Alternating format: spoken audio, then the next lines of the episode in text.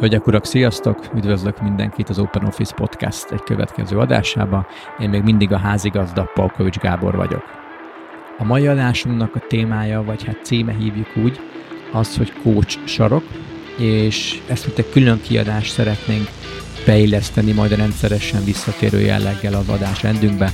Azzal a hogy egy kicsit kitekintsünk a, az irodáknak a világából még jobban, mint hogy eddig tettük, a mai beszélgetésünk témája két vendég kócsunkkal, akik nem más, mint Galamb András és Nagy Gábor voltak, pedig az újra tervezés volt.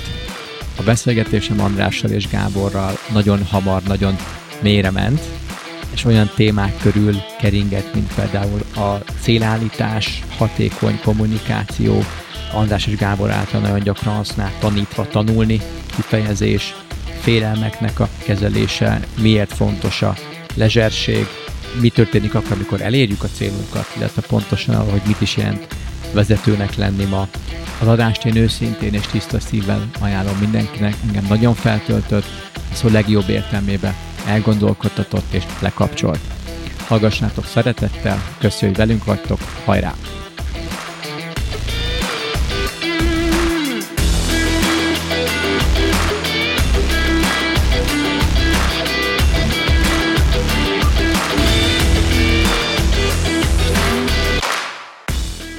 Kedves hallgatók, sziasztok! Üdvözlök mindenkit az Open Office Podcast egy következő adásába, ahol a mai speciális adásba szerintem hívhatom így, kettő vendégi csatlakozik hozzánk távolról, mindketten kócsok, és a mai adás címe pedig a kócs sarok, és ahogy mondtam, ez egy visszatérő adásnak tervezzük, és ez az első állomása lesz, ahol a mai témánk az újratervezés lesz. És a két kócs vendégem pedig nem más, mint Galamb András és Nagy Gábor. András Gábor, sziasztok, üdvít nálunk, köszi, hogy eljöttetek. Köszönjük szépen a meghívást. Sziasztok. Köszönjük szépen, sziasztok. Ja, újratervezés a témánk. Az ötlet a ti fejetekből pattant ki. Elmondjátok, hogy nektek mit jelent az, hogy újratervezés? Hát ez egy nagyon szép kifejezés az újratervezés, és kapásból egy kérdésem van, mint a a kócsok mindig kérdezni szoktak, már most is kérdéssel indítunk, hogy az így kérdés az inkább az, hogy nem, a, nem az a kérdés, hogy nekünk mit jelent az újratervezés, hanem most az ügyfeleknek mit jelent az újratervezés, mert hogy folyamatosan ezzel találkozunk, de természetesen azért a hóhért akasztják, tehát hogy nekünk is folyamatosan újra kell terveznünk a saját pozíciónkból kiindulva is. Alapvetően én egy kifejezést tennék ehhez az újratervezéshez, ez pedig a tanítva tanulni, mert hogy én azt gondolom, hogy nekünk elsősorban a saját magunkat, saját magunkat kell újra értelmezni, saját magunknak kell újra megtanítani a munkafolyamatokat, érteni kell az aktuális igényeket, és utána főleg, hogyha vezetőkről beszélünk, utána valahogy a saját szervezetünket is újra kell terveznünk, és valahogy új pályára kell állítani. Én azt gondolom, amíg saját magunkkal nem vagyunk tisztában, amíg saját magunk nem látjuk, hogy mi mit is szeretnénk, mi az új cél, mi az, amire nekünk mindenféleképpen szükségünk van, tehát lásd, nem tudunk priorizálni, addig nagyon nehéz lesz az embereket is pályára állítani. Ugye a nehézség az ott van, hogy a vezetőket mindenki folyamatosan figyeli, nézi, és a vezetőktől ott és akkor azonnal várják a megoldást, a választ. És ez egy nagyon komoly stresszfaktor nyilván. Például ugye, ha vezetői oldalról nézzük. De hogyha nem vezetői pozíciót tekintünk, hanem egyéb munkavállalói köröket, rétegeket, nyilván ott is egy idő után, ha megnézzük, ugyanazokkal a kihívásokkal küzdenek a kollégák. Úgyhogy én azt gondolom, hogy az újratervezés mögé ezt a tanítva tanulni fogalmat érdemes lenne most boncolgatni, és akár konkrét megoldási alternatívákkal, ötletekkel lehetne most szerintem megtűzdelni ezt a mostani beszélgetést. Ami nekem az újratervezésről most így eszembe jutott, ahogy bandit hallgattam, az a, az a fajta tanulás, amikor a magánélet és különösen annak, aki home office-ban dolgozik, a magánéletet és a munkát hogy tudja összeilleszteni, az, azt látom magam körül, hogy az embereknek óriási kihívás ez, hogy hogyan éljenek otthon úgy, ahogy egyáltalán nem szoktak. Ha valami, akkor ez újratervezés, és folyamatos újratervezés, és azt is gondolom, hogy az a jó, mint egy jó GPS, hogy folyamatosan újra tervezünk, reflektálunk, önreflektálunk, kupaktanácsot hívunk össze, hívhatjuk ezt bárhogy, mert, mert nem tudja senki, hogy mi a jó megoldás. Nekem, az én családomnak, nekünk együtt mi a jó megoldás. Csinálunk valamit, mert azt gondoljuk, hogy jó lesz. Ha ránézünk, és megnézzük, hogy mi működött, mi nem, akkor tudunk ezen változtatni. Egyébként teljesen ugyanúgy, mint egy cégnél, és igazából azt hiszem, hogy talán a legnagyobb kihívás az most ez, hogy valahogy ezt a munkát és a magánéletet egy, egy térben, egy időben valahogy megoldani, nem beszélve arról, hogy az embernek még gyereke is van, és még tanítani is kell. Szóval, hogy nagyon összetett a helyzet, és ebben az újra tervezésnek szerintem nagyon-nagyon fontos eleme van, vagy része, vagy lehetőség van benne, hogy ne őrüljünk meg egyrészt, másrészt, amit Bandi mond, hogy rengeteget lehet belőle tanulni, és ha mondjuk én coach vagyok, vagy vezető vagyok, akkor ezt valószínűleg valahol fel is fogom tudni használni. Amit én megtanultam a saját bőrömön, én azzal fogok tudni segíteni a beosztottaimnak, az ügyfeleimnek, akárkinek, mert lehet, hogy az én tudatosságom egy kicsit a munkámból fakadóan nagyobb erre, a figyelmem, és ezt a figyelmet tudom aztán visszaforgatni nekik adott esetben. Amit most mondtatok nekem, ami, ami szó beugrott, vagy az eszembe jutott, az pedig a destináció.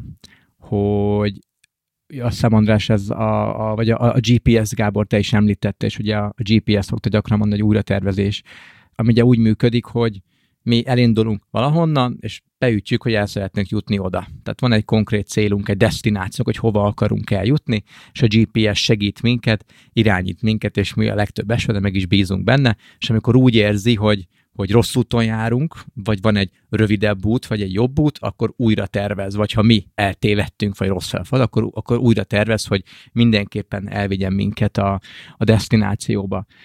Ezt most, mint magánember és, és szakmai ember is mondom, hogy előszeretettel teszem fel ezt a kérdést különböző helyzetekbe, hogy oké, okay, mi ezzel a célunk, vagy mi ezzel a célod, mikor valakivel beszélgetek valamiről, miért csináljátok, vagy miért csinálod azt, amit csinálsz. És a legtöbb esetben azt látom, hogy nem igazán tudják az emberek. Tehát, hogy, hogy a destináció, mint hogyha ez egy, vagy egy luxus lenne, vagy mint hogyha azt hiszik, hogy hát a destináció az egyértelmű mindenkinek, minek erről beszélni, minek kitűzni, hát megyünk, megyünk, amerre megyünk, és egy anekdótát megengedtek, szerintem ez nagyon-nagyon jól leírja. Egy konferencián láttam ezt a, hívjuk úgy, hogy trükköt, vagy előadási technikát, meg történetmesés technikát, egy, egy külföldi hölgy előadó a beszéde előtt megkért minket, hogy álljunk föl a helyünkről, és csukjuk be a szemünket. Így is tettünk, és ő elkezdte mondani, hogy képzeljük azt, becsukott szemmel ugye, hogy egy hajón állunk, egy ilyen nagy turista hajón állunk, fúj a szél, jó idő van, meleg van, tűz a nap, kezünkbe a koktél, ott van mellettünk a medence, elképesztő jó minden. És a barátaink vesznek körül, jó emberek vesznek körül, egy nagyon jó millióbe vagyunk benne, de csak valaki megkérdezi mellettünk, hogy te, amúgy merre fele is megyünk. És mi van azt mondom, hogy hát nem tudod, hát éjszakra. És a másik, oké, okay, de, de éjszakra meddig? Vagy miért pont én? Nem tudom, hát éjszakra tök jó mert mindenki éjszak fel tart, nem? És még állunk, hogy hát igen, jó, oké, okay, de valamikor megállunk, vagy van, amikor eh, csak megyünk, na, élvezd aztán, hogy jó lesz.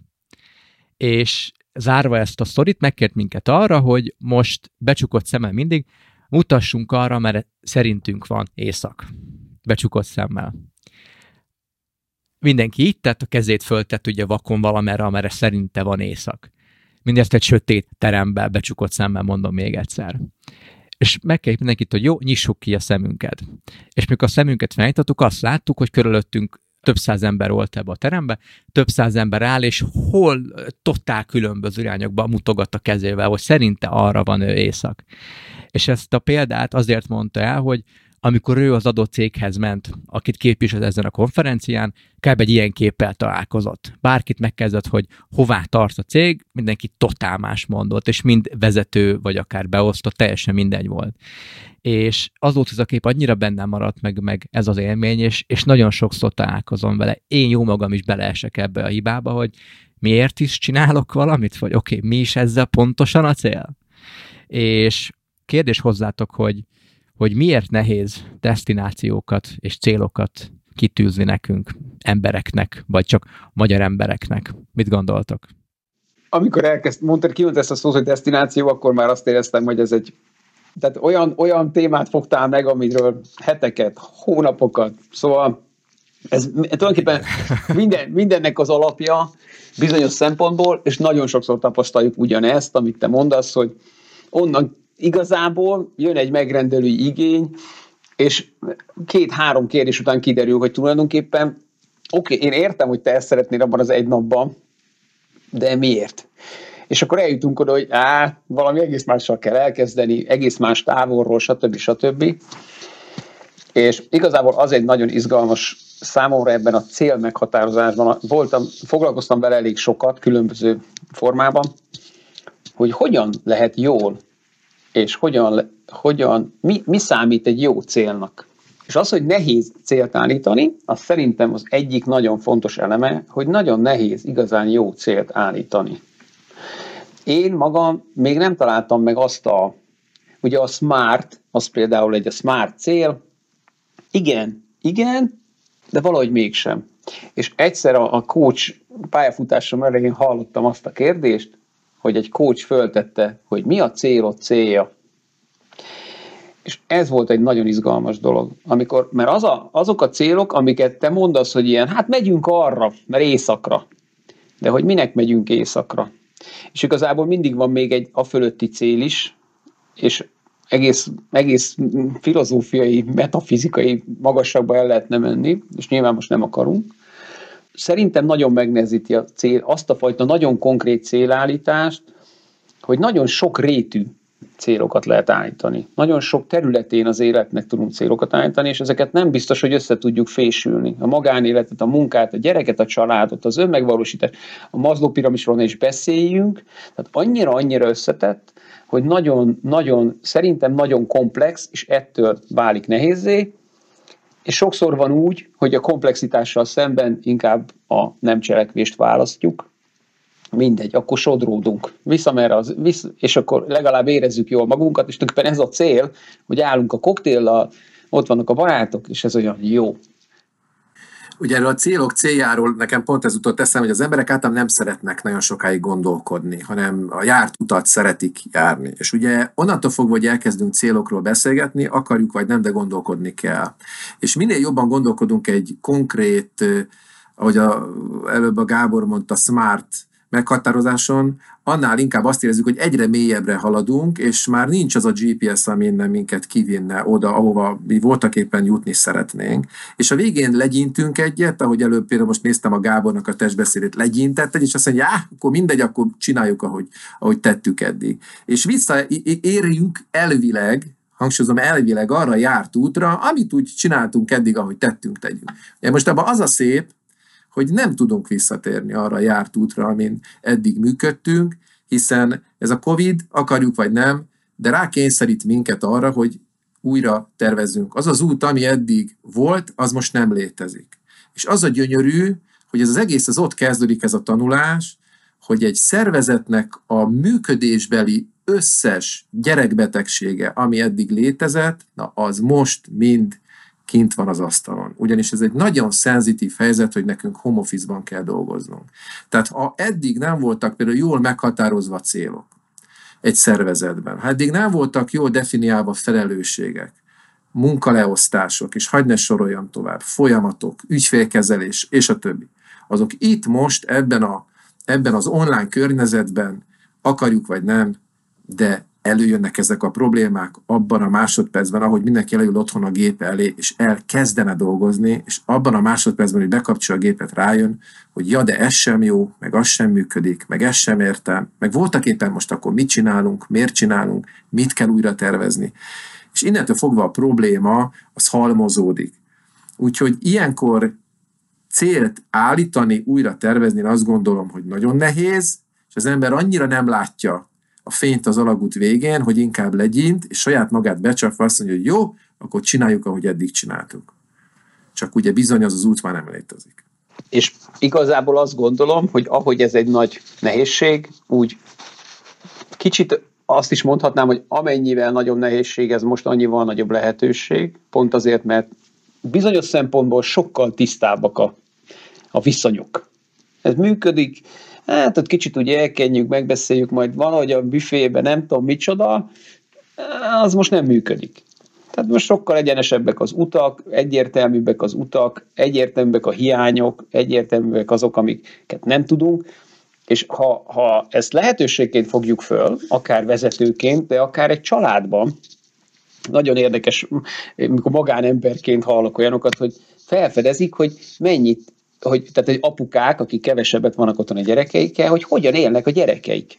Tehát, hogy mit csinálnak az iskolába, és hogy milyen velük játszani, hogy ilyen felfedezés, hogy tényleg ilyen felfedezés élményeik vannak a szülőknek, különösen az apáknak, legalábbis akikkel én találkozom, hogy, hogy milyen, milyen új, új dolgok jönnek be az életbe, és hogyha így tekintünk erre, vagy egy részben tudunk így tekinteni erre, akár cégvezetőként is, akkor egy csomó olyan lehetőséget kapunk, ami persze plusz meló, plusz energiabefektetés, és nem biztos, hogy erre vágyunk egy teljesen felfordult világban. Ha tudunk élni valamennyit ezzel a lehetőséggel, akkor nagyon-nagyon markánsan lehet azt gondolom most előrelépni. Tehát ilyen drasztikus intézkedéseket is meg lehet hozni, egyszerűen csak mert drasztikusabb a helyzet, és a, draszt, a változás, hát a, külön, a változás menedzsment az ugye egy külön megint nagy téma, de hogy az, az, az mindig van egy ilyen macera vele, akármilyen szinten is akarunk változtatni.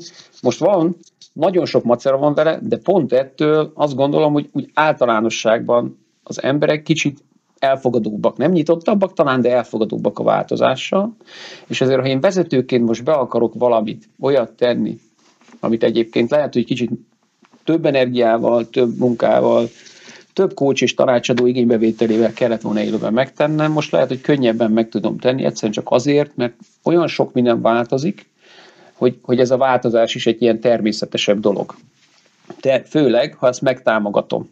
Megtámogatom megfelelő kommunikációval, megfelelő megerősítéssel, megfelelő olyan személyre, amennyire csak lehet személyre szabott támogatással, amit természetesen bizonyos szempontból meg még nehezebbé tesz az online tér hogy hogyan tudok például motiválni, vagy megerősíteni egyes kollégákat, akik ott ülnek tőlem 50 km egy szobában.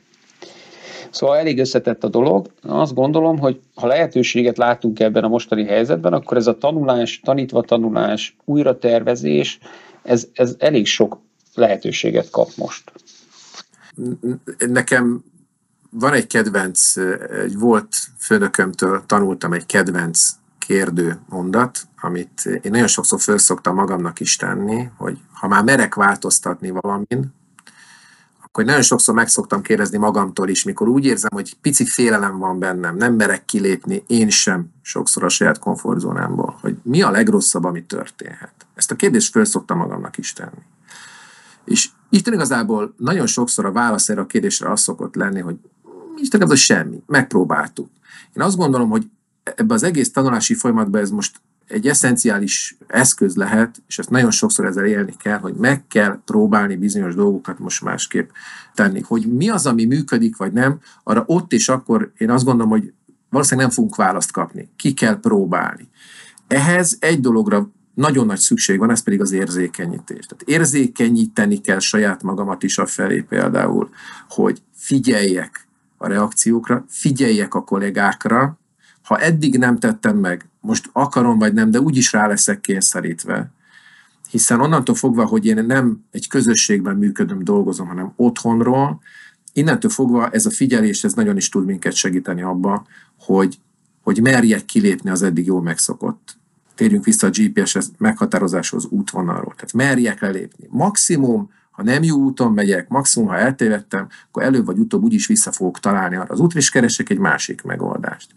Tehát én azt látom a saját ügyfeleimnél is, hogy azok az ügyfelek sikeresebbek talán például a mostani helyzetben is, és azok tudják, tud, tudnak könnyebben megoldást találni az aktuális kívásokra, akik igenis lezserebben kezelik a mostani kihívásokat. És a lezserség mögött ez van, hogy na bum, megpróbáltuk, nem sikerül, semmi gond, fölállunk, megyünk tovább, megpróbáljuk másképp. Az egyik. A másik, hogy igenis, tenap pont az egyik vezető mondta, hogy én most tanultam meg, András, kérdezni, merni. Tehát én most merem megkérdezni a kollégáimat arról, hogy gyerekek, szerintetek mit kéne most tennünk? És ez nem azt jelenti, hogy ez egy vezetői gyengeség, ez azt hmm. jelenti, hogy végre megtanulom bevonni a többi kollégát, végre teret engedek a többi kollégának, végre merek igényeket definiálni, végre merek, merem megérteni azt, hogy a másik mit mond. Tehát ez, ezek, ennek van egy folyamata, lásd, figyelés, megértés, reagálás és ellenőrzés. És ezt a négy pontot, ezt nyilván én azt gondolom, hogy nagyon sokan ismerik. Rengeteg könyvbe olvasunk, de ha őszinték vagyunk magunkhoz, ezt nagyon ritkán gyakoroljuk. Ha valamikor most ezt merhetjük megtenni, mert nincs rossz végkifejlet, én azt gondolom ebben a történetben, a boom, megpróbáltuk, maximum nem sikerül, felállunk, megpróbáljuk másképp. Ez a fajta lezserség, ez nem titok, ezt én is gyakorlom nap, mint nap, hiszen én is mondhatnám, hogy én trénerként, aki eddig a, a személyes térben nagyon jól működtem, most minden csap el lett zárva, éhen fogok halni, nem lesz több megrendelésem, helyett Nyilván én is átmentem ezen az időszakon, és egyszer csak fölálltam, és azt mondtam, hogy próbáljunk meg valami mást tenni. Mi a legrosszabb, ami történt? Maximum azt mondja az ügyfél, hogy köszönöm szépen, ebből most nem kérek. Na de az élet bebizonyítja, hogy ez nem így van, mert hogy tíz esetből ötször elbuktam, ötször viszont sikerült tovább léptem, és az az öt, az viszont megerősítette engem abban, hogy lásd, én is tudok újra tervezni. Tehát ehhez voltak éppen saját magamat kellett tanítanom, hogy hogyan tudok én bizonyos helyzetekben újra fölállni és újra tervezni. Két gondolat jutott, hogy két szó jutott eszembe.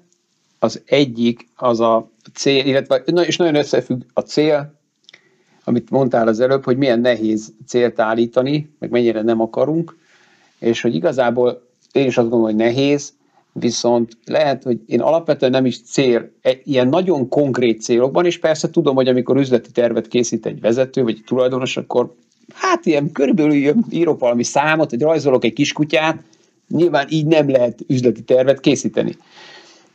Igazából azt gondolom, hogy kell, hogy legyenek számok, kell, hogy legyenek viszonyítási alapok, KPI-ok, meg egy csomó minden. Ami fontos szerintem, hogy mindeközben, amikor vannak ezek a nagyon konkrét dolgok, és akár lehet ez egy smart cél is, mindig legyen a fejemben vezetőként is, de tulajdonképpen akár egy, egy, egy szülőként is, vagy egy, egy családtagjaként is, hogy minden folyamatban történik. Tehát amit Bandi mondott, hogy van, vannak lépések, és akkor vannak a modellek, milyen, milyen, de a lényeg a folyamat hogy sose egy statikus vége van egy dolognak, vagy statikus elemei vannak, hanem mindig minden változik, és ha ezt én folyamatban tudom nézni, és benne tudok lenni egy folyamatban úgy, hogy annak vannak mérföldkövei, vannak ilyen reflexiós és önreflexiós pontjai, például amikor megkérdezem a kollégáimat, hogy ez most így jó, vagy megkérdezem saját magamtól, hogy ezzel mi a célom, és a többi, és a többi, akkor mindig van egy esélyem arra, hogy és behoznám a másik szót, az a rugalmasság, hogy rugalmasan tudjak alkalmazkodni, változtatni azon, és akkor visszahozom a szót, hogy újra tervezni, amit én eredetileg elterveztem. És hogy ha az a célállítás ez van, de én ezt egy folyamat részeként állandóan monitorozom, és rugalmasan vagyok vele, hogy mennyire kell ragaszkodnom, felül tudom-e akár írni a célomat, és persze erről nagyon sok pszichológiai vizsgálat van, hogy minél többet teszek valamiért, annál kevésbé akarom majd elengedni később. De hogyha van egy ilyen ránézésem, és ez, ez a folyamatban gondolkodás és reflektálás, ez egy általános működésem nekem mondjuk, mint vezetőnek, és nekünk, mint kollektívának, tehát mindenkinek benne van, akkor, akkor azt gondolom, hogy ez nagyon sokat segíthet abban, hogy mindig alkalmazkodni tudjunk ahhoz, ami éppen történik.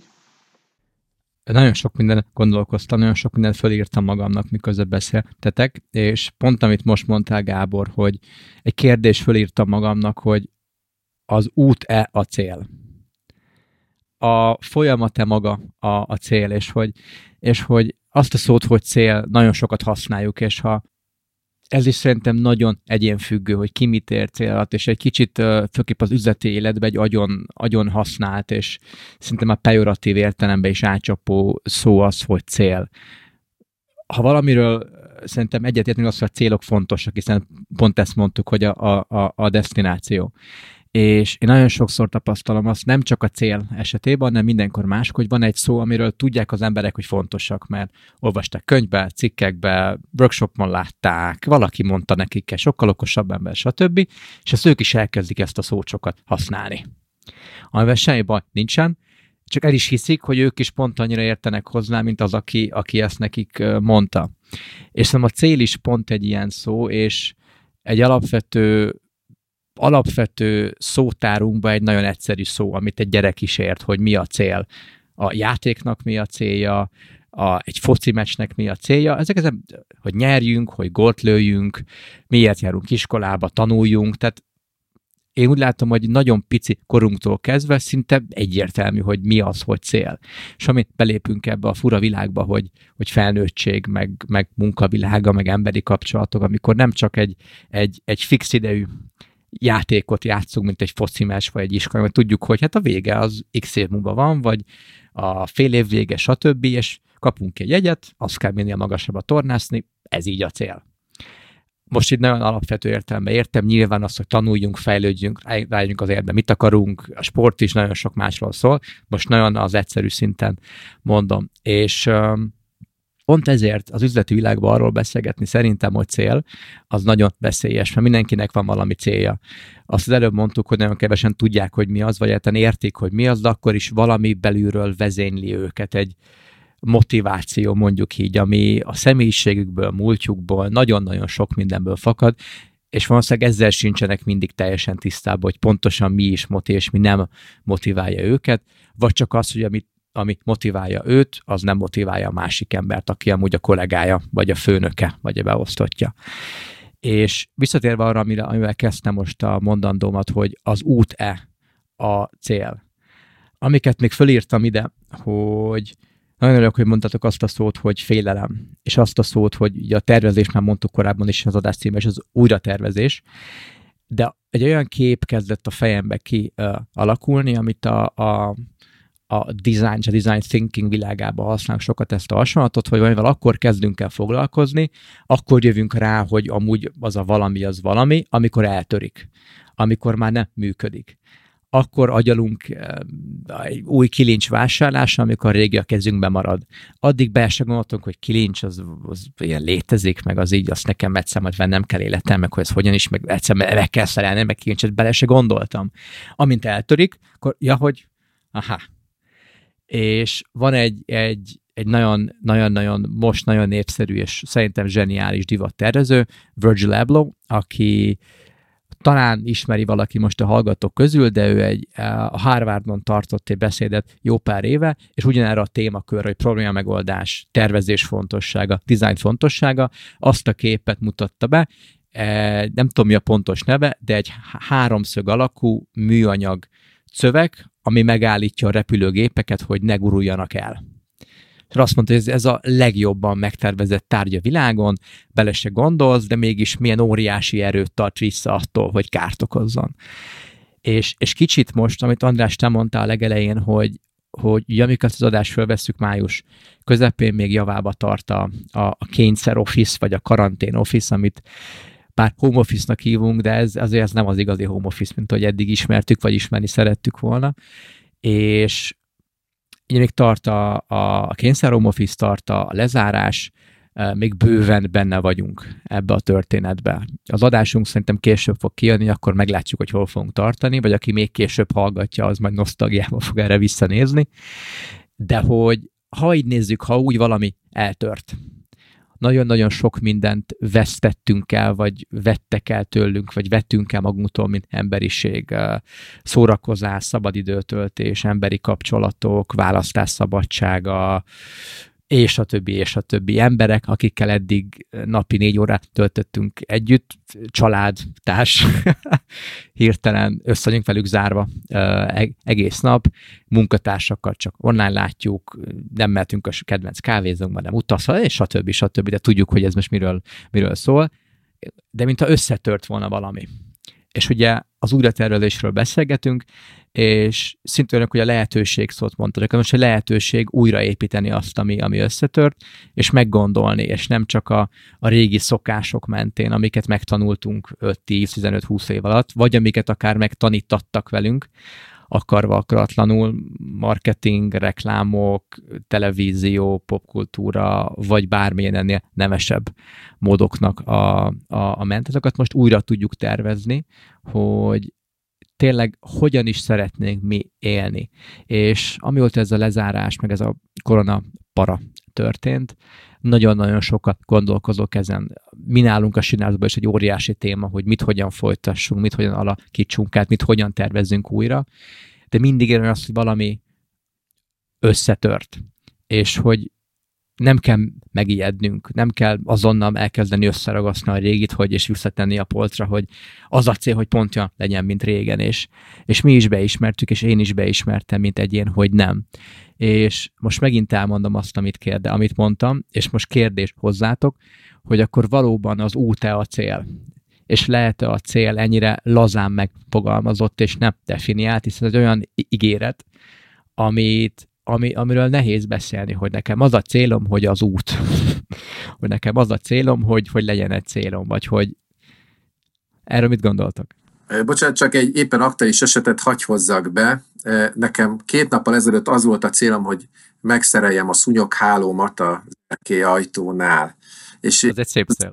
Ez egy nagyon szép cél. Most én éppen egy ilyen házfelújításban vagyok, és hirtelen festő is lettem, meg vízszerelő is lettem. E, e, egy ilyen festés ugye rengeteg minden munkafolyamatot hoz magával, és ilyenkor az ember észreveszi a hibákat is, amiken eddig esetleg így átsiklott a figyelme. Így jött be a a szúnyogháló esete is, és gondoltam, hogy akkor én most megszerem a szúnyoghálómat. Most a szerelésnek az lett a vége, hogy voltak éppen sikerült eltörnöm a zsanért, a szerkezet, úgyhogy most a szúnyogháló már annyira sem működött, mint amennyi eddig, úgyhogy már azt is bántam, hogy hozzányúltam.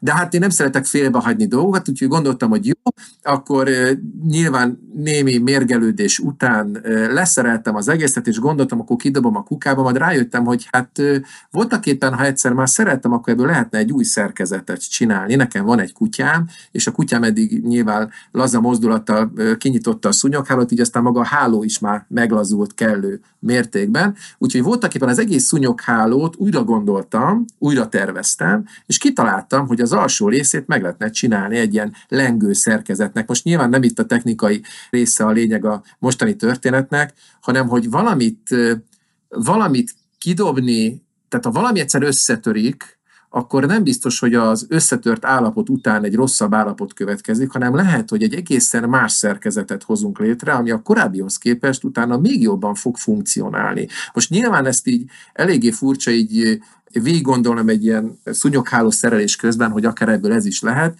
de a végkifejlet az voltak éppen az ez. Úgyhogy most ott tartunk, hogy van nekem egy sokkal jobban funkcionáló szúnyoghálom, amit korábban nem is gondoltam, hogy ebből lehet egy ilyen dolgot is létrehozni. Ehhez egy dolgot kellett tenni, beleugrani ebbe a szerelésbe, elfogadni azt, hogy mi a legrosszabb, ami történhet, maximum eltörik, és fogok hívni egy szerelőt, és akkor majd valami történik, vagy, vagy elfogadom azt, hogy, hogy együtt élve a kudarccal, elfogadva azt, hogy ebből nem biztos, hogy fogok tudni csinálni egy jó szerkezetet, de megpróbálom. És a próbának az lett a vége, hogy most nyilván nem a, a, a dicsérés tekintetében, de hogy egy sokkal jobb szerkezetet létre tudtam hozni, ami sokkal jobban funkcionál a mostani jelen állapot igényeit figyelembe véve. Tehát én azt gondolom, hogy a, ez a, ebb, amit az előbb mondtál, Gábor, hogy, hogy most valami eltört, az nem biztos, hogy egy rossz dolog. Sőt, ha innentől fogva nem csak a, a problémákat látjuk meg benne, hanem a lehetőséget, és ehhez a lehetőséghez igenis lezserség kell, ahogy te mondtad, azt hiszem, Gábor, lezserség vagy flexibilitás, teljesen mindegy ugyanaz a szó értelme, akkor igenis merhetünk belevágni bizonyos dolgokba, és akár új célokat létrehozni. A, nekem most nagyon sok dolog jutott eszembe, vagy ami kijön, az kijön. A, igazából az, amikor eltörik a kilincs, akkor azt gondolom, hogy, vagy el, tönkre megy a szúnyogháló, akkor azt gondolom, hogy egy olyan ö, státuszkó változik meg, amihez hozzá vagyok szokva. Az úgy jó volt, hát működött, lehet, hogy kicsit lötyög, de még akkor is működik, mert a szúnyog nem jön be rajta, szóval jó lesz. És amikor vég, végképp már nem funkcionál úgy, ahogy én szeretném, akkor ott lesz valami. Zűr, az, ű, az zavar az erőben, és akkor ezzel valamit kezdeni kell az is egy kezdés, hogy ignorálom, és jönnek a szúnyogok, és dühöngök. Az is kezdés, hogy nekiállok megjavítani, kihívom. És a lehetőség, hogy én mit csinálok, az mindig több van. És az, az a nagy, szerintem az egy nagy, nagyon izgalmas egy ilyen helyzetben, hogy én melyiket választom. Melyik, melyiket, melyik mellett döntök, és ilyenkor mindig újra tervezek. Ha, ha így hívom, ha nem, akkor is újra tervezek, mert az, hogy visszacsináljam az eredetit, az is valami, valami újat kell csinálnom. És amit Bandi mond, hogy az eredetit minél komplexebb valami, az eredetit annál nehezebb visszacsinálni, és van az a komplexitás, amikor már nem lehet visszacsinálni. Már egy összetört pohárnál se tudod visszacsinálni az eredetit, mert soha nem lesz olyan. Meg a szúnyoghálónál ott még talán igen, de valószínűleg ki kell cserélni, és ha kicserélem, az kell már. Szóval mind, mind, mindig valami új jön belőle. És az egy nagyon érdekes kérdés, hogy itt az út meg a cél viszonylatában, hát furcsa lesz, de melyikkel mi a célom? Amikor, a, amikor én megcsináltam az Ironman-t Nagyatádon, ott a mottója a versenynek az, hogy az út maga a cél.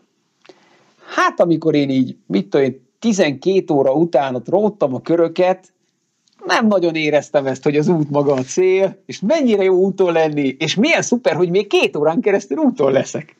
Nem volt ilyen érzésem, inkább nem mondom, hogy milyen érzéseim voltak, nem, nem ilyen pozitívak voltak, és ilyen előremutatóak, és ó, szuper. A cél egy volt, érjek be a célba. Semmi más célom nem volt, csak ez. És persze ez nem mindig volt a 13 és fél alatt, de hogy, de hogy azért úgy, ez, így főleg a vége felé már úgy azért elő, előjött.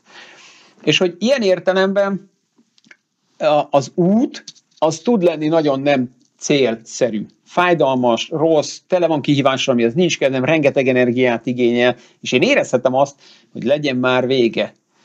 Ez az egyik típus, ami most egy eszembe jutott. A másik típus az, ja, viszont ennél a típusnál szerintem nagyon sokszor van az, hogyha az ember nem örlődik föl teljesen útközben, akkor, és mondhatom azt, hogy a kihívási szint nagyon magasan van, de nem a pánikzónában, akkor viszont a, a célba jutás az nagyon frenetikus tud lenni. Egész más egy Margit sziget kör után, hogy hű, lefutottam egy Margit sziget kört, mint mikor megcsináltam egy ironman a vég, az utána érzés. Szóval, hogy azt gondolom, hogy van, van amikor jó az, amikor az ember így megküzd dolgokért, és ez szó szerint verejtékszagú, meg izzadságszagú, meg minden. A másik, meg azt gondolom, hogy van olyan út, amikor tulajdonképpen, és ilyen értelemben az út tényleg maga a cél, hogy én mit akarok tulajdonképpen attól, hogy dolgozom például. Mit akarok attól, hogy vezetek egy céget? Mit akarok attól, hogy csinálok egy céget? Hogy én a, miközben csinálom, akarok egy céget csinálni. Miközben dolgozom, végzem a munkám, nyilván van egy célja nagyon-nagyon izgalmas mindig egy tréningen, coachingon, hogy akkor most az egyéni cél, vállalati cél, a csoport célja, hogyan lehetek ez összefésülni, stb. De hogy összességében mindig van egy csomó cél, amit mondtál Gábor, ez nagyon igaz, hogy lehet, hogy a szomszéd motiváció tök más, hogy tök, neki teljesen más a célja, mint az enyém, és hogy ezek a célok útközben, ezek mik valóságban? És nagyon jó volt a motiváció is hogy a motiváció, meg a cél az nyilván nem ugyanaz, de nagyon sokszor az a jó, ha egy cél motiváló. De hát ez holnap lehet, hogy már nem úgy van.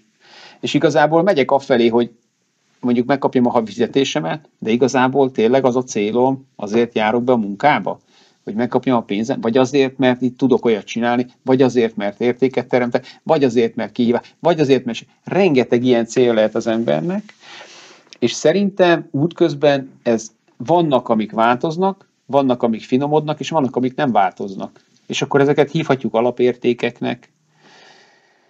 Például, és, és azt szerintem az egy nagyon, nagyon érdekes kérdés, és például a coachingot én azért szeretem nagyon egy az egyben, mert ez a, ez a cél meghatározás, ez annyira egyéni, hogy, hogy nagyon. És amit mondasz, hogy mennyire értünk a célokhoz. Még az sem biztos, hogy célnak hívnám. Én nagyon sokszor nem célnak hívom, hanem iránynak hívom hogy így mifele tartasz.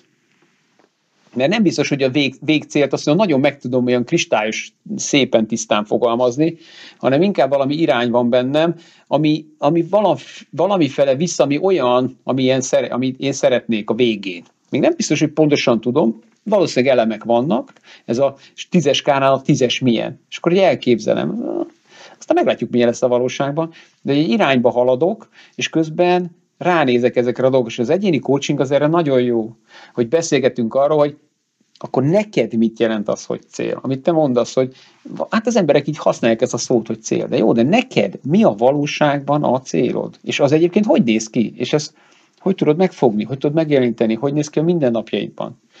Tehát egészen nagyon konkrét dolgokig le lehet vinni, és akkor azt gondolom, hogy sokkal kézzelfoghatóbbá válik az egyénnek.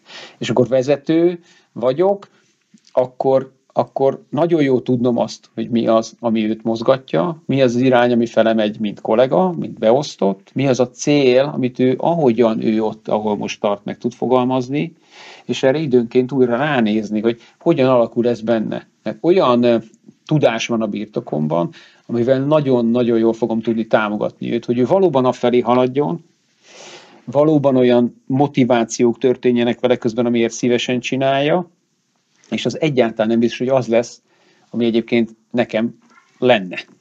Ami meg vezetőként megint egy érdekes dolog, hogy mennyire tudom magamtól függetleníteni, de ez egy más téma.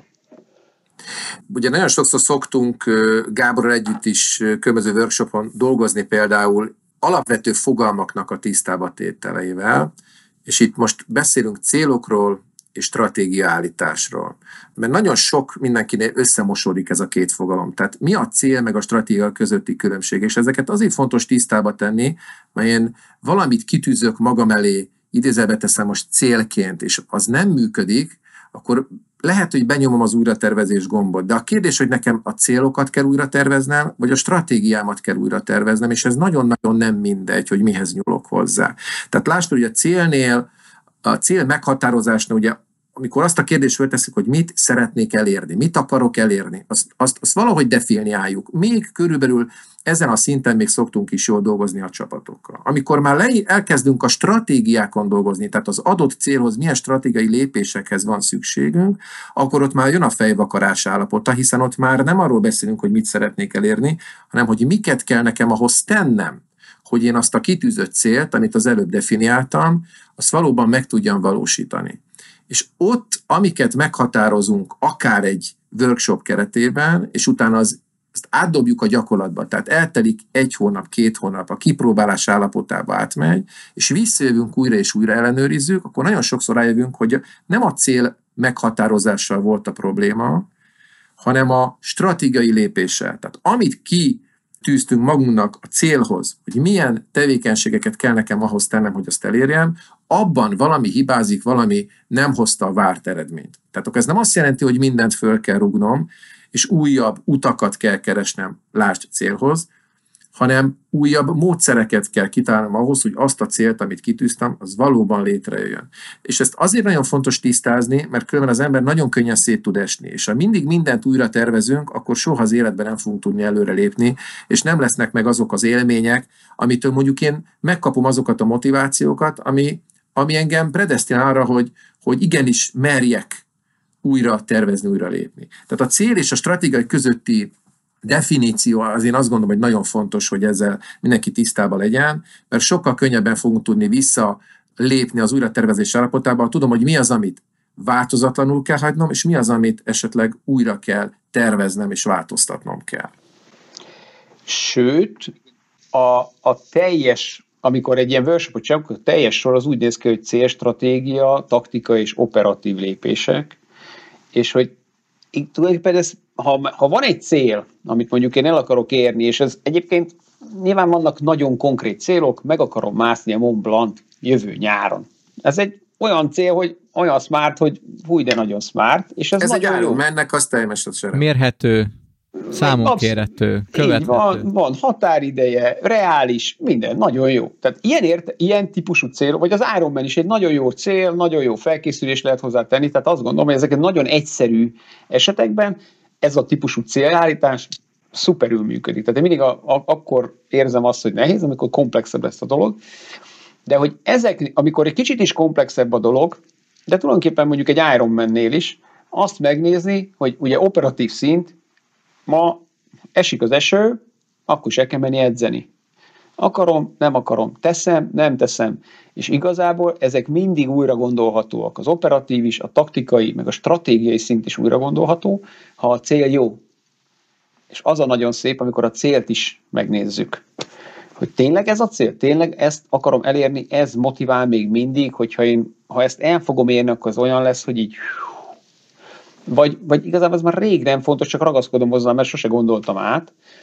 És hogyha van egy ilyen, megint csak a ilyen rugalmasságra tudok visszatérni, hogy mind a négy szinten van egy rugalmasság és egy rálátás, nagyon izgalmas csapatokkal úgy dolgozni, hogy megcsináljuk mondjuk ezt a workshopot, és utána vissza, visszajövünk egy idő után ugyanerre, és megnézzük, hogy hol tartanak, mit tettek meg, az milyen lépéseket eredményezett, és ők most hogy látják saját magukat. A saját felfedezéseik nagyon izgalmasak, amikor ilyen szemmel tudnak ránézni magukra kívülről, akkor ez nagyon-nagyon sokat tud adni abban, hogy mindig frissen tartsuk ezt, ezeket a folyamatokat egy felírta magamnak egy, nem tudom, hogy szólásmondásnak, vagy közmondásnak, vagy, vagy idézetnek lehet-e hívni. Én már nagyon sok helyen találkoztam vele, de ez így szól. Az is, hogy egy okos ember mondta valamikor, tényleg most nem vagyok teljesen képbe de így szól. Ha nem tudom, hová tartok, bármelyik út elvezethet oda. És ez én mögé gondoltam, hogy ha tudom, hová tartok, oda se csak egy út vezet. És most, hogy főképp a Gábor, főképp, hogy a, a sportot és az Ironman-t behoztad, félért egy másik kérdés magamnak, hogy mi történik, ha elérjük a, a, a célunkat. És mondtad is, hogy azt az élményt, amikor átlépsz a célvonalon. Én még nem csináltam Ironman, csak egy-két félmaraton futottam. Még annól, mikor még a futás azt hittem, hogy az nekem fekszik, jöttem, hogy nem, az, az nem az én ö, sportom. És ugyanezt éltem át én is, hogy Edzeni úgy edzegettem rá, de nem olyan túl sokat, amit a verseny felénél meg is bántam nyilván, elkezdtem szitkozódni, meg minek csinálom én ezt, semmi értem, most itt izzadok, meg fáj a lábam, meg most lehetnék otthon, meg a haverokkal, tele van mindenem ezzel, de az utolsó három kilométernél kezdtem érezni azt a, azt a boldogságot, hogy ez már meg lesz, hogy ezt én, ezt én meg tudom csinálni, bár többet is készülhettem volna, ebből is látszik, milyen edzett vagy. Tehát az, az egóm az beindult. Nyilván az utolsó három kilométer voltam, hogy a legnehezebb a testemnek magának, de viszont a szellem azt simán vitt és, és, és vitt maga, és amint beértem a célba, akkor megváltozott bennem az a gondolat, hogy akarom én ezt még csinálni. Mert a verseny közben én ezt soha többet. Semmi fizetek is ezért, soha többet beérek a célba, és azonnal átvált, hogy ú, hát ezt, ezt, ezt még át szeretném élni, mert ez annyira megkönnyít, és megtisztít, és újra tölt, és ha én erre képes vagyok, még mire lehetek én még képes az életbe? és nem mint egy félmaraton akkora szám lenne, bár tudom, hogy valakinek az, de aki már megcsinálta, az tudja, hogy, hogy ja, hát ez nem is volt annyira nehéz, amikor már átestünk rajta. És nekem ez olyan, olyan szintű önbizalmat adott, hogy, hogy nehéz dolgokat meg tudok csinálni. Mert egy félmaraton nehéz, tehát nem az a fölkelsz és lefutod csak úgy. Valakinek biztos megy, én nem ez a kategória voltam, hogy fölkelek és, és megcsinálom. És ez olyan szintű önbizalmat adott, és meg általánosságban maga, maga a sport, főképp, hogyha célkitűzésnek a gyakorlásáról beszélgetünk, mert ezt is lehet gyakorolni. Szerintem ez se egy, vagy hogyha erre úgy nézzünk, mint egy, egy készség, és én szeretek erre úgy nézni, mint, mint, mint, mint egy készség, akkor azt lehet gyakorolni. Ha lemegyek úszni, futni, edzeni, bármilyen sportot csinálni, van-e egy célom, hogy 30 percig nem fogok megállni ma? Vagy 50 hossz leúszok a medencébe? Vagy van egy edzés a telefonomon, azt én végig fogom csinálni. Ha csalok is, ha nem ide végig, nem lép, nem hagyom abba hamarabb. Vagy ma lemegyek a terembe, és legalább, nem tudom, 100 kilót nyomott fekve, ezt eldöm, vagy bármi. És ha ezzel szembe vesszük azt, hogy ha lemegyek edzegetni, hm, úszok egy picit, hm, fölörök a, a, a bringára, hát futok egy pár kört. Hogy mennyire más maga az, az élmény a végén. Hogy kitűztem egy célt, megcsináltam, elértem, jó érzés, motivál, feltölt, és önbizalmat ad, hogy én tudok célokat kitűzni, és el tudom érni. Az teljesen más szerintem is, amikor emberek felett, vagy emberekkel dolgozol valamin, és úgy célokat kitűzni nekik, hogy ők is értsék, őket is motiválja. Rettent okon, de ti is pont ezen dolgoztok ti is cégekkel, hogy, hogy célokat tűzzenek ki, és el is tudják érni szerintem nagyon fontos még, még ebbe azt, azt behozni, hogy a, a vezetőszót nagyon sokszor mondtátok, és fel is írtam magamnak több, több pontba is, hogy ha azt mondjuk, hogy vezető, nyilván egy főnökre gondolunk, egy, egy magas beosztású emberre gondolunk, és szintén sokat foglalkozok ezzel a témával, hogy milyen jó vezetőnek lenni, mi is az, hogy vezető, és, és én inkább erre is úgy nézek, mint egy készség, amilyen készséget azoknak is szerintem gyakorolniuk kéne, és olvasni kell, vagy tanulniuk kell róla, akik nem is akarnak amúgy vezetők lenni emberek fölött, vagy éppen fiatalok nagyon, és még nagyon messze vannak attól, hogy bárkit is vezessenek, de, de lehet vezetni a saját magunk életét is, sőt kell is. Lehet vezetőként viselkedni, amikor valakit látunk a, a földön fekve az utcán. Lehet vezetőként viselkedni, mikor a sorba előttünk állónak a kávézónál nincsen pénz, és segítek-e neki vagy sem. A családunkon belül lehet vezetőni, a szüleinket is lehet néha vezetni, társ, társkapcsolat, párkapcsolatokban szintén vezetőnek is kell néha lenni.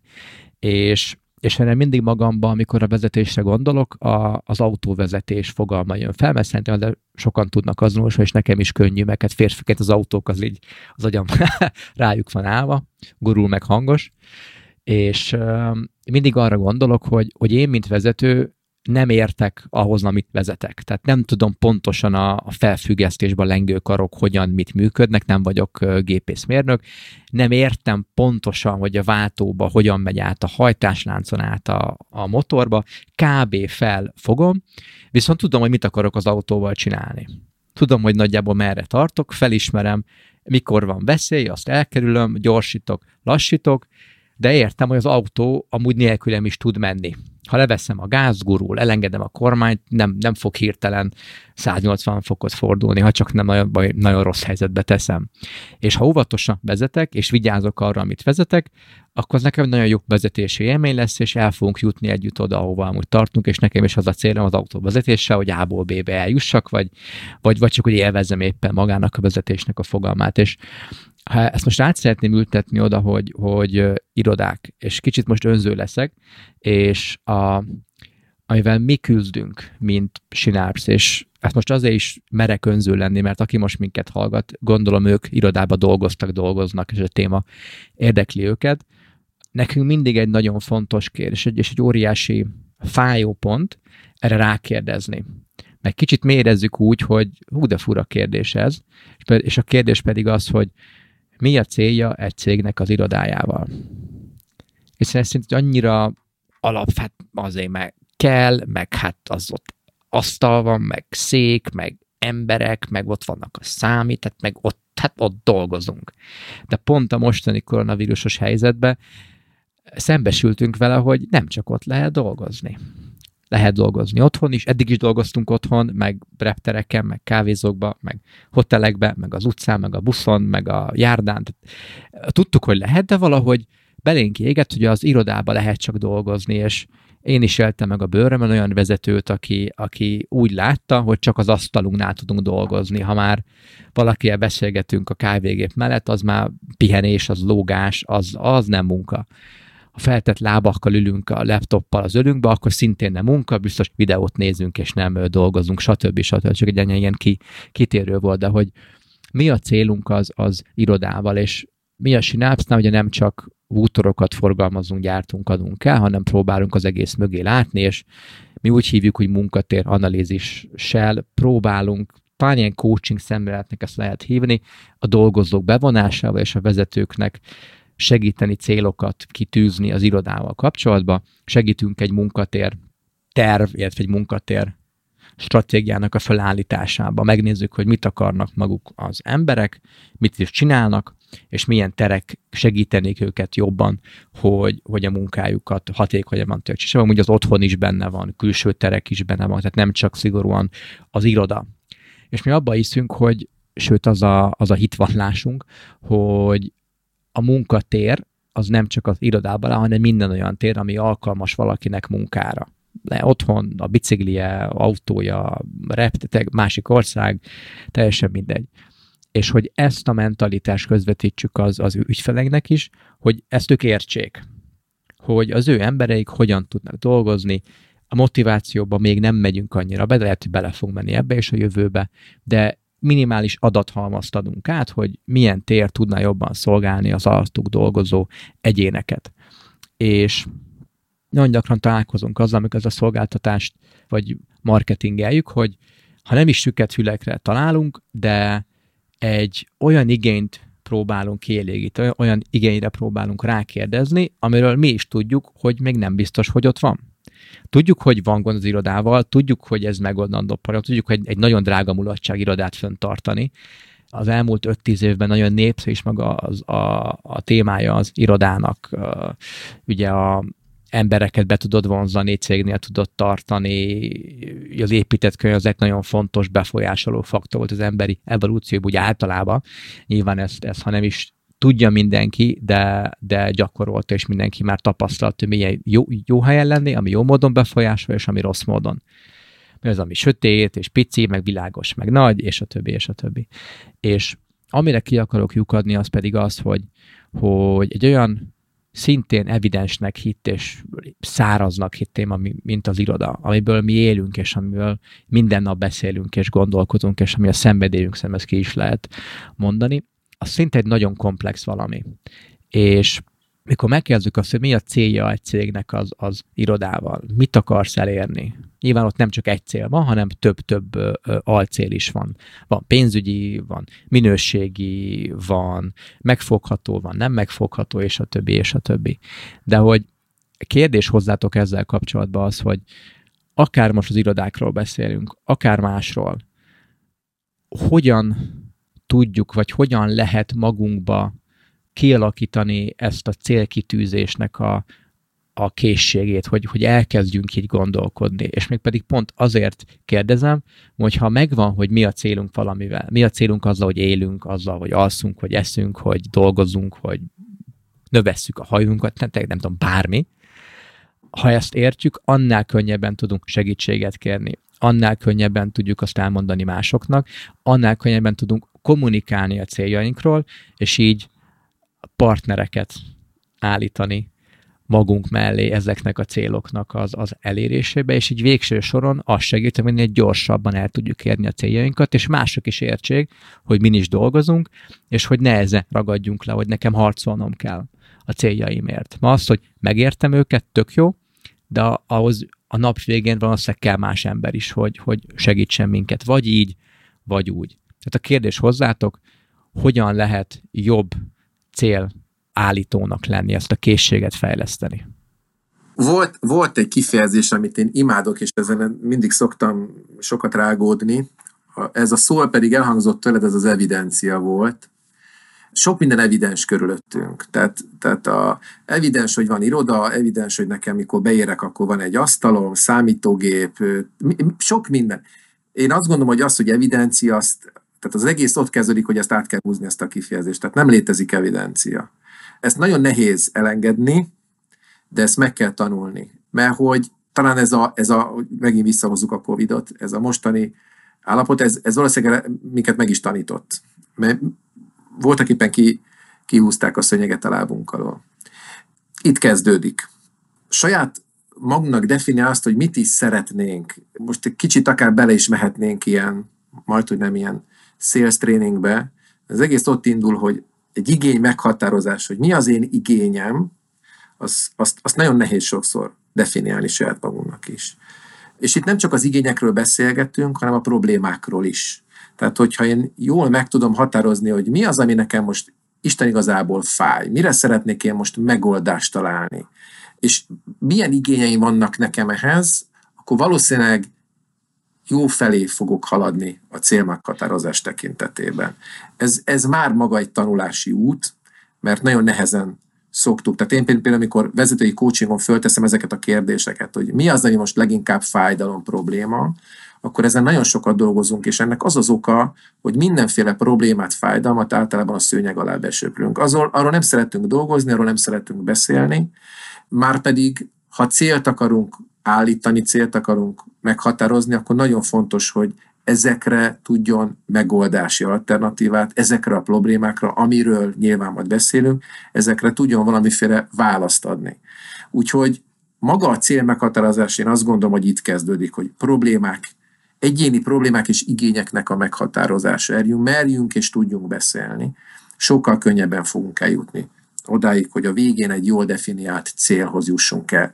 Hogy ez egy nap, egy hónap, fél év, nem tudom, ez mindenkinél más, de jó érési útvonalon vagyunk, hogyha ebből a fogalmi körből indulunk. Én azzal mennék tovább, hogy ugye vannak az igények, problémák, és például most az erőszakmentes kommunikáció, mint módszer jutott eszembe, hogy ott is a érzelmek szükségleteket keresi. És nem is fontos, hogy ebben most belemegyünk, inkább csak maga a szükséglet szó jutott eszembe, hogy van, vannak igények, és vannak szükségletek, hogy van, van egy érzésem, de az érzés az azért van, mert nekem szükségem van biztonságra, elismerésre, valamire. És hogy ezek a szükségletek azok, amik azért úgy erősen mozgatják az embereket, hogy ezeket a szükségleteket kielégítse.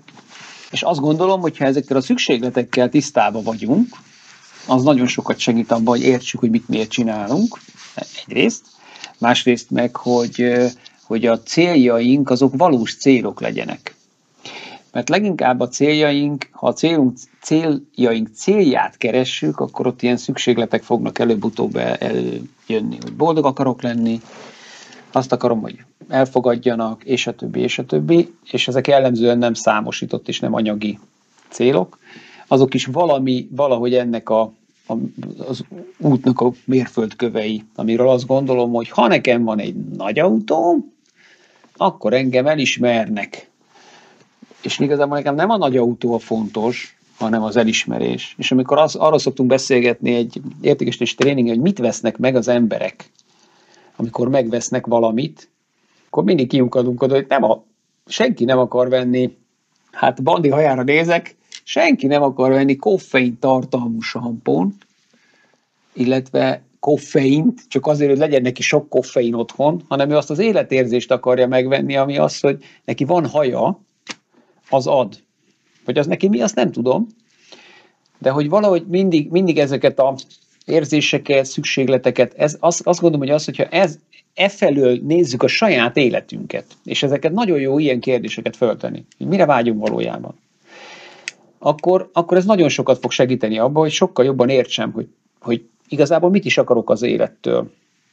És persze egy ilyen önismereti munka, ami, ha kicsit eltávolodunk az üzleti világtól, akkor hát ma aztán végtelen sok módszertan van, ahogy az önismeretben az ember el tud kezdeni mozogni, és én azt gondolom, hogy ez nagyon jó, hogy ilyen sok van, mert így kinek melyik jó, kinek melyik passzol, azt megtalálja, akkor az segít. Közben meg azt is gondolom, hogy nem kell annyira eltávolodni a munkavilágától, mert amikor én kócsolok, egy vezetői coachingon ülök, nagyon sokszor kerül elő az önismeretnek a munkához kapcsolódó vetülete hogy milyen vagyok én, mint vezető. De igazából azzal foglalkozom, milyen vagyok én, mint vezető, akkor tulajdonképpen egy csomó olyan dolog előkerül, amit te is mondtál az előtt, hogy vezető a családban, vezető a kollégákkal, vezető az utcán, vezető a buszon, a sorbanállásban, mert mi az, hogy vezető? És innentől megint ott tartunk, hogy neked mit jelent vezetőnek lenni. A vezető az egy ugyanolyan szó, mint a cél. Dobjuk ki, wow! És hogy mitől mitől vagyok én vezető, mitől vagyok jó vezető, hogy, hogy, hogy tudom ezt úgy csinálni, hogy ez olyan legyen, amilyennek én szeretném. És ez csak egy aspektus, mert persze a vezet, az én vezetőimnek is valahogy ez meg kell, hogy feleljen, a beosztottaimnak is valahogy meg kell, hogy feleljen. Ez mind, mind olyan dolog, amit érdemes, és akkor megint behoznék egy szót, a tudatosságot, hogy mennyire vagyok tudatos arra, hogy mit miért csinálok, hogy hogyan létezem, hogy, hogy hogyan működöm hogy mik mozgatnak engem, mik a saját motivációim. Mert azt gondolom minél inkább, annál, és ennek is vannak persze különböző mélységei, hogy, hogy ho, milyen szinten ismerem magam. Azt gondolom, hogy ez egy ilyen élet, élete át játszható játék, hogy az ember magával ismerkedik.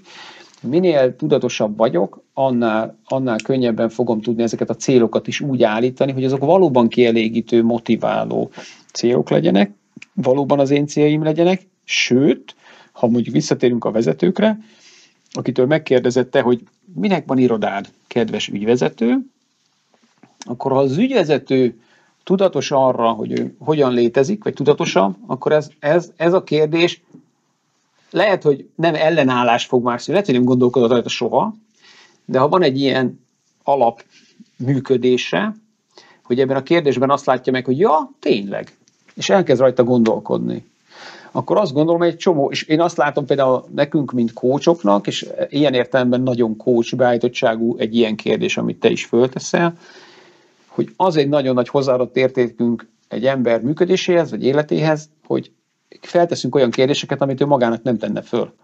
És megteremtjük hozzá azt a teret, ahol ő ezen gondolkodhat, adott esetben elmondhatja a gondolatát, amiről lehet, hogy azt gondolja elsőre, hogy új, ez ciki, ez kínos, ilyet nem szabadna, ez rossz, ez nem tudom micsoda. Nem szokás. Nem, nem szokás, szokás nem szokás, nem szokás se kérdezni, se gondolni. Új, ezt nem is gondoltam, hát én nem, jaj.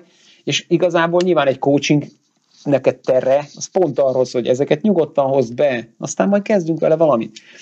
És, és azt gondolom, hogy ez a fajta gondolkodásmód, amikor mi coaching szemléletű vezetőkkel találkozunk, na ezek nagyon érdekes coaching helyzetek. Volt olyan, hogy én megkócsolta magát az ember, kvázi. Föltette magának a kérdés, megválaszolta a választ, és utána abban maradtunk, hogy és te miért voltál itt? Mondtam, hogy hát azért, hogy itt így legyek. Meg hogy így ennyi. és ezért, mert ha én nem lettem volna, ez nem folyamatosan nem megy végig. Igen, én voltam voltál. a tér, a környezet. Igen, ugye minket coachként csúfolni, hogy voltak éppen ti csak azért kapjátok a, a fizetést, hogy voltak éppen kérdéseket tegyetek föl, mert a választ, a megoldást azt mindig az ügyfél hozza. Na most, mikor ugye van ez a vicc, amikor egy coachtól ezt megkezdő, voltak éppen hogy van az, hogy te mindig csak kérdéseket teszel föl, és a választ azt mindig én adom meg, és mi volt ennek erre a coachnak a reagálása? Miért ezt így nem lehet? Tehát, hogy mindig csak kérdez, de hogy a, a kérdések azok ezért nagyon jók, mert általában, vagy szinte mindig az ember saját magától nem tesz föl, vagy saját magának nem tesz föl, nem hogy ilyen, semmilyen kérdést, hanem járjuk az utunkat, mi se tudjuk miért, már teljesen ilyen önjáró módon visszük a folyamatainkat, és ha valami, valamiért falnak ütközünk, már pedig ugye például ebben a aktuális falnak ütközünk, akkor megállunk. Ennyi, kész. Innentől fogva egy dolog történik, ha itt és akkor megállunk, akkor jön a pánik, és elkezdünk kapkodni.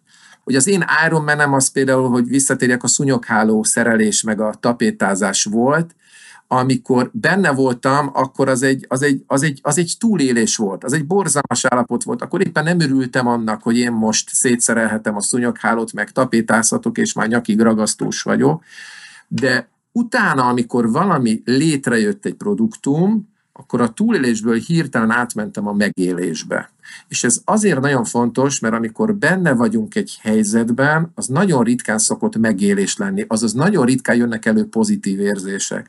A sokkal inkább túlélés, rossz érzésekkel párosuló túlélés, de ha utána egy megélésben ki tudjuk belőle hozni azokat a pozitív dolgokat, azokat az erősségeket, ami például egy célállításhoz én azt gondolom, hogy nagyon fontos, akkor sokkal tudatosabban fogunk tudni utána például célt is állítani. Hogy ehhez szükség van sokszor kócsra, aki fölteszi ezeket az őrült kérdéseket, hogy miért, meg miért gondolod, meg mi a célod célja. Igen. És pontosan ezért, mert rákényszerít téged arra, hogy megélj bizonyos dolgokat. Én nagyon sokszor találkozom olyan helyzettel kócsként, hogy fölteszek egy kérdést, és annyi szokott rá a reagálás lenni, hogy hát ez egy jó kérdés, nem tudom. Ennyi a válasz. És én azt gondolom, hogy ez valóban akkor azért jó kérdés, mert ott is akkor ugyan nem kaptam rá választ, de nem is kell. Kezdjünk el rajta dolgozni és gondolkodni. És az ügyfeleim nagyon sokszor olyan helyzetekben gondolkodnak egy ilyen, egy ilyen kocsiba föltett kérdésben, ami, ami nyilván nem tudatos, néha kocsiban ülve, este, evés közben, és a többi, de érik bennük folyamatosan valami, ami után, amikor visszajövünk egy, akár egy hét után, már nem egy ilyen pánikszerű állapotban vagyunk, hanem egy megélt állapotba kerültünk, és már nem negatív hatásokat látjuk benne, hanem hirtelen elkezd a, az ügyfelem gondolkodni. Héten rájön, hogy voltak éppen lehet, hogy ennek az lenne a célja, hogy. És én csak ülök, és hallgatok, és figyelek, és ő dolgozik. A, ami eszembe jutott erről, hogy annyira nem könnyű ez, szerintem, hogy nagyon sokszor a coachhoz megy mi magunk is. Sőt, mi, amikor így megyünk az országúton, autóval hosszan, és simán kócsoljuk egymást a kocsiban. Nem biztos, hogy így hívjuk, de tulajdonképpen ezt csináljuk, hogy fölteszünk kérdéseket, és a másik azon gondolkodik. És igazából azt gondolom, hogy az a fajta működésmód, hogy van egy kérdés, és nincs rá válasz, az egy nagyon-nagyon izgalmas. A kísérletezés szó jut még eszembe, hogy nem kell mindig azonnal válaszokat adni. A válasz, tulajdonképpen egy válasz az mindig bezár. A kérdés még mindig kinyit. Én így 20 éve lassan foglalkozom emberekkel, és most azt vettem észre az elmúlt pár évben, hogy sokkal jobban érdekelnek a kérdések már, mint a válaszok, mert sokkal nagyobb lehetőség van bennük. Egyszerűen nyitják a lehetőségeket, és nem bezárják, és amikor az, az van, hogy fölteszek egy kérdést, és azt, és azt látom, még lehet, hogy azt sem mondja, hogy nem tudom, csak így elkezd nézni, és így látszik, hogy így megakad, és nincs válasza, akkor gondolom, hogy jó a kérdés. Mert akkor tapintottam rá valami olyanra, ahol ő elkezdhet gondolkodni. És amit Bandi még a legelején mondott, hogy gondolkodni nem annyira szeretünk. Az mac- nagyon macerás. Egyrészt, tehát nagyon sok energiát igényel, másrészt meg olyan dolgokra juthatunk, amivel nem biztos, hogy szembesülni akarunk, és hogy egy coaching ülés ezért nem is feltétlenül mindig, minden pillanatában egy ilyen rózsaszín vattacukorfelhő, de összességében azt gondolom, hogy egy coach jól tartja a teret, ezt a környezetet, akkor élményként is jó kell, hogy legyen, vagy jó, és nagyon sokat segít, amikor egyszerűen csak hagyjuk magunkba, hogy úgy gondolkodjunk, vagy csak érlelődjön a válasz, és amikor azt mondja a nekem Waldorfba járnak a gyerekeim, és a Waldorf pedagógia azt mondja, hogy a felejtés az legalább annyira fontos, mint maga a tanulás, akkor én ezt saját magamon is nagyon él, él, élem, meg a gyerekeimben is, hogy ott a kérdés, nincsen válasz, és majd egyszer csak, én már kócsként valószínűleg soha nem fogom megtudni, de lehet, hogy igen, és neki megszületik majd valami abból, ami neki benne megérett és leképeződött. És igazából azt gondolom, hogy ezek nagyon jó olyan folyamatok, amikor az ember nem akar azonnal mindent tudni, viszont egész máshonnan érkezik meg az a válasz, vagy így kristályosodik ki az a válasz, ami aztán tényleg a saját válasza lesz. És a mi munkánkban ez egy nagyon fontos dolog, és a célállításnál is azt gondolom, hogy nagyon fontos, hogy ne rátukmáljuk a másikra a célt, hanem valahogy ő maga szülje meg ilyen értelemben, legyen ez a beosztott, legyen ez egy vezető, vagy egy szülő, vagy egy gyerek, vagy akár kicsoda. És hát az, hogy én ezt hogy találom meg ez a kérdést, a nyelvet, a környezetet, az, az meg azt gondolom, hogy a művészet. Pedagógusként is egy gyerekkel, házastársként a másikkal, hát az aztán a művészetek csúcsa szerintem, és hogy amikor mi állandóan ezt kapjuk, hogy te ne jó, ne engem te ne kócsoljál, tehát ott, ott sajnos a szakma az így megbukik, de hogy ugyanúgy egy kócsként egy ügyféle, vagy akár azt gondolom, hogy értékesítőként ügyfél vagy, akkor te leülsz és megfelteszed azt a kérdést, hogy ugyan már kedves, miért van neked irodád? Ez mind ugyanaz, hogy meg tudom-e találni azt a kérdést, azt a nyelvezetet, azt a hangsúlyt, ami, ami valahogy őt megszólítja, és ez olyannyira tud működni, hogy van olyan, hogy időpontot egyeztetek az ügyféllel, és mikor odaérünk, hogy eltelik egy hét, leülünk beszélgetni, és tulajdonképpen meg, a válasznak a hármede megvan. Tehát azzal, hogy föltette a kérdést, elmondta a problémát, ja, hogy ké, és magában elkezd, én nem csináltam semmit, csak megbeszéltük, hogy kell 10 óra, és ő ettől, hogy ennyi impulzus érte ezzel kapcsolatban, elkezdett gondolkodni rajta, és megszületett a válaszának a nagy része. Csak hogy mennyire friss élmény, ez a, csak engem megkócsolja, pont tegnap mondta nekem a feleségem, úgyhogy valószínűleg lehet, hogy be vagyok mikrofonozva, de hogy, hogy erre egyetlen reagálásom volt tegnap, amikor a feleségem ezt, ma ezt hozzám vágta, hogy na, te engem ne kócsoljál, Nyilván egy coach hogyan reagál erre, azt kérdeztem tőle, hogy miért gondolod, hogy én most téged kócsollak. És itt voltak éppen megrekedt a beszélgetés, de az a gyönyörű az egészben, hogy eltelt egy nap, és jött rá válasz. Tehát, hogy független mindentől a, a kérdésnek a hatása ott van, és dolgozik a, a, a másikban. És ezt csak azért dobtam még be, mert a legtöbb ügyfelem, ügyfelemnél, azt ne felejt döntsük el, hogy mikor megkérdezem, hogy te most egyedül vagy egy adott cél meghatározásban, vagy téged körülvesznek-e kollégák, akkor nagyon sokszor nyilván választasz, hogy ja nem. Hát persze, hát nekem vannak kollégáim, aki, aki de hát egy cél meghatározásnál mégiscsak a vezetőnek kell ezt meghatározni. És akkor a válasz erre nyilván az, hogy valamit találj ki, szüljél meg, és aztán merd az bedobni a közösségbe, és utána semmi más feladatod nincs, csak figyelj. Figyelj, figyelj, mert egy cél meghatározás nyilván az egy, az egy folyamat. Az, az, azt, azt hagyni kell egy picikét sodródni, csiszolni. Ha egy vezető tudatosan az saját erőforrását például kihasználja, fel, bocsánat, rosszul kihasználás, látja benne az erőforrást, tehát látja a kollégákban a segítő szándékot, akkor merhet akár egy célmeghatározásnál is bevonni bizonyos kollégákat, pusztán azért, mert azzal, hogy nem ő gondolkodik rajta, hanem a pálya szeléről figyel, egészen új aspektusban fogja tudni utána finomítani, finomhangolni, tovább csiszolni az adott célt. Mert kap visszajelzést, kap megerősítést, kap újabb gondolatokat, hiszen mindenki, ahogy szoktuk a Gáborral mondani, a saját dobozából értékeli, figyeli egy adott célnak a, a, a fogalmi körét, és onnantól fogva, hogy egy vezető már nem benne van a gondolatban, hanem pályaszéléről figyeli, egészen másképp fogja tudni utána definiálni az adott cél. Úgyhogy én azt gondolom, hogy hogy akár egy legközelebbi coaching, ilyen coach sarok megbeszélésnél akár ebbe is belemehetnénk, hogy figyelés és megértés művészete, mert onnantól fogva, hogy én nem egyedül dolgozom egy adott problémán, hanem engem igenis körülvesznek kollégák, akkor ezeket igenis érdemes munícióként tekinteni és figyelni erre. Megint nagyon sokat írtam föl, tehát a legközelebbi alkalommal bőven lesz muníciónk. Szerintem lassan zárjuk, mert, mert lassan másfél óránál járunk, és szerintem most értük a feldolgozhatóságnak a határát, annyi, annyi, annyi mindenről beszéltünk.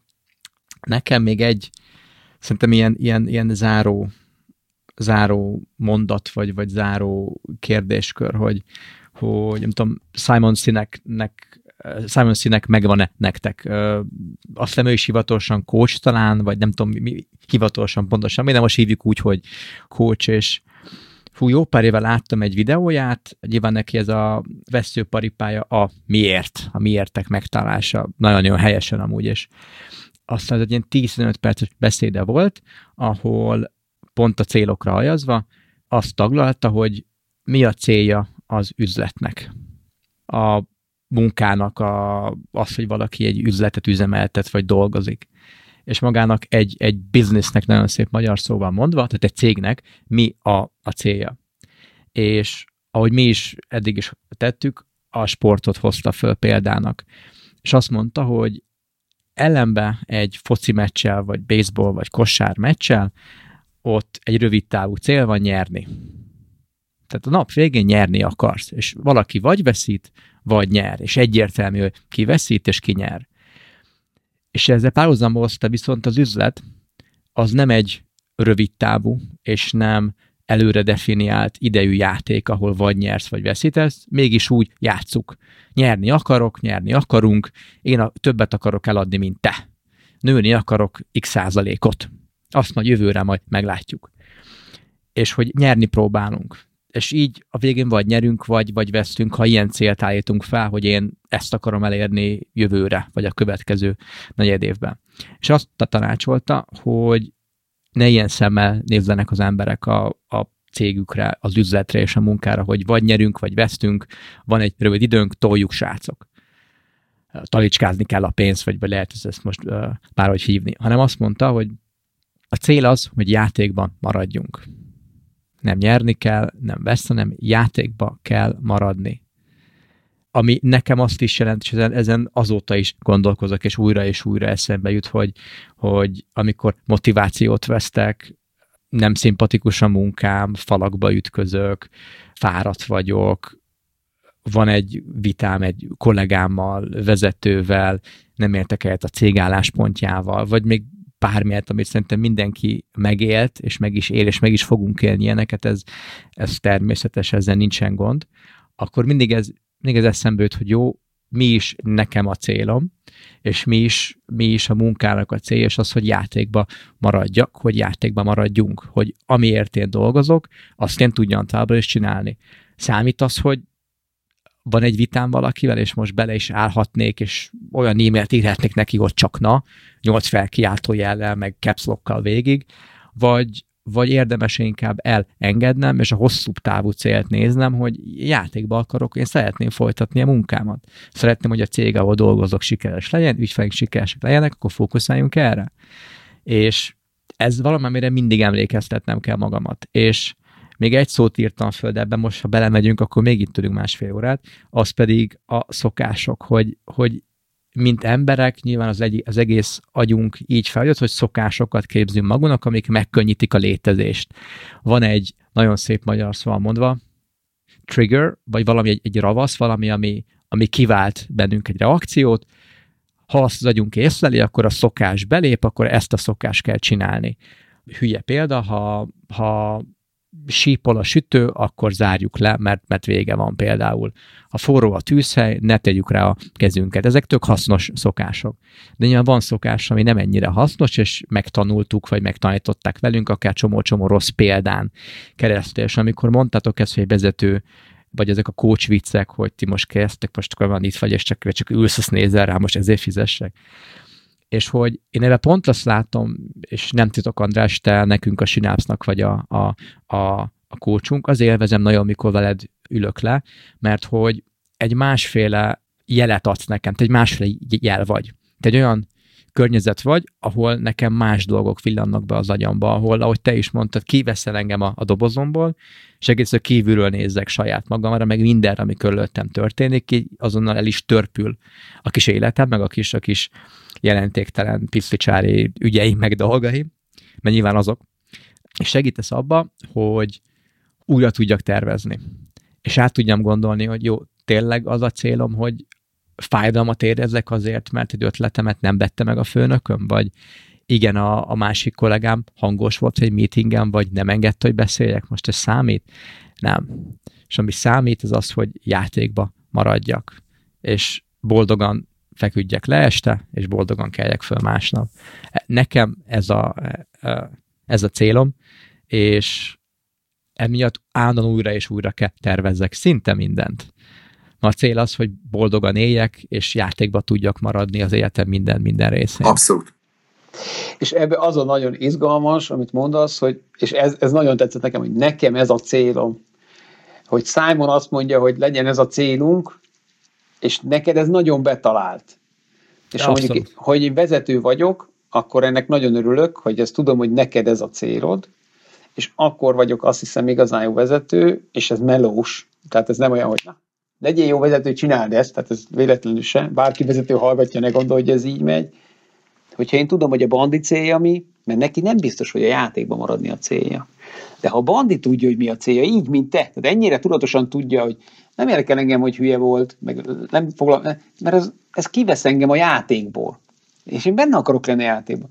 De Bandinak az a célja, hogy nem tudom én, nőjön a haja, és ha valami nem arra visz, hogy nő a haja, akkor, akkor őt ez nem foglalkoztatja. És én vezetőként is tudom, akkor ebben nagyon fogom tudni támogatni illetve ne féljünk attól, hogy, kül, hogy ha én bedobom a, egy közösségbe, hogy akkor most mindenki nyilvánuljon meg és definiálja a saját céljait és igényét, akkor egy akkora káosz lesz a végén, hogy ebből aztán hogy fogunk tudni egy közös nevezőt ö, definiálni, mert hogy mindig a végeredmény az, hogy mindenhonnan ki lehet csipegetni kevesebb vagy több olyan, olyan ö, egyéni igény meghatározásokat, ami a közös célt szolgálja még akkor is, hogyha az elén azt gondoljuk, hogy a, a, a bandi rövid haja vagy kopasz feje, neki köze nincs ahhoz, hogy a másik mondjuk azt mondta, hogy játékban maradjon, de ha elkezdünk mögé nézni, látni, értelmezni ezeket a gondolatokat, igényeket, akkor mindig, és ezt merem bátran jelenteni, mindig sikerül találni közös nevezőt. És ez azért nagyon jó, mert innentől fogva nem a vezető dolgozik egyedül egy jó cél meghatározáson, hanem igenis az erőforrásait nagyon jól tudatosan föl tudja használni, hiszen rengeteg segítő társpartner van. Hiszen a végén a jó cél úgyis az lesz, amiben mindenki megtalálja a saját egyéni igényeit. Ehhez egy dolgot kell tenni, igenis merni bedobni a közösségbe ezt a feladatot, ezt a kérdést, ezt a kérést, és előbb vagy utóbb mindenki fog rá megoldást adni. És még szó meg legyen, bocsánat, így a játékban maradás is megtörténik. Srácok, szerintem fejezzük itt be. Én nagyon köszönöm, hogy eljöttetek, én rettentően élveztem, remélem, hogy ti is, és szintén remélem, hogy akik most minket hallgattatok, ti is így vagytok ezzel, és, és ti is legalább annyira vártok a következő kócsarok adást, mint amennyire én. András Gábor, köszi még egyszer. Köszönjük szépen. Köszönjük szépen. Köszönjük szépen a meghívást. Szép napot mindenkinek. Sziasztok. Sziasztok.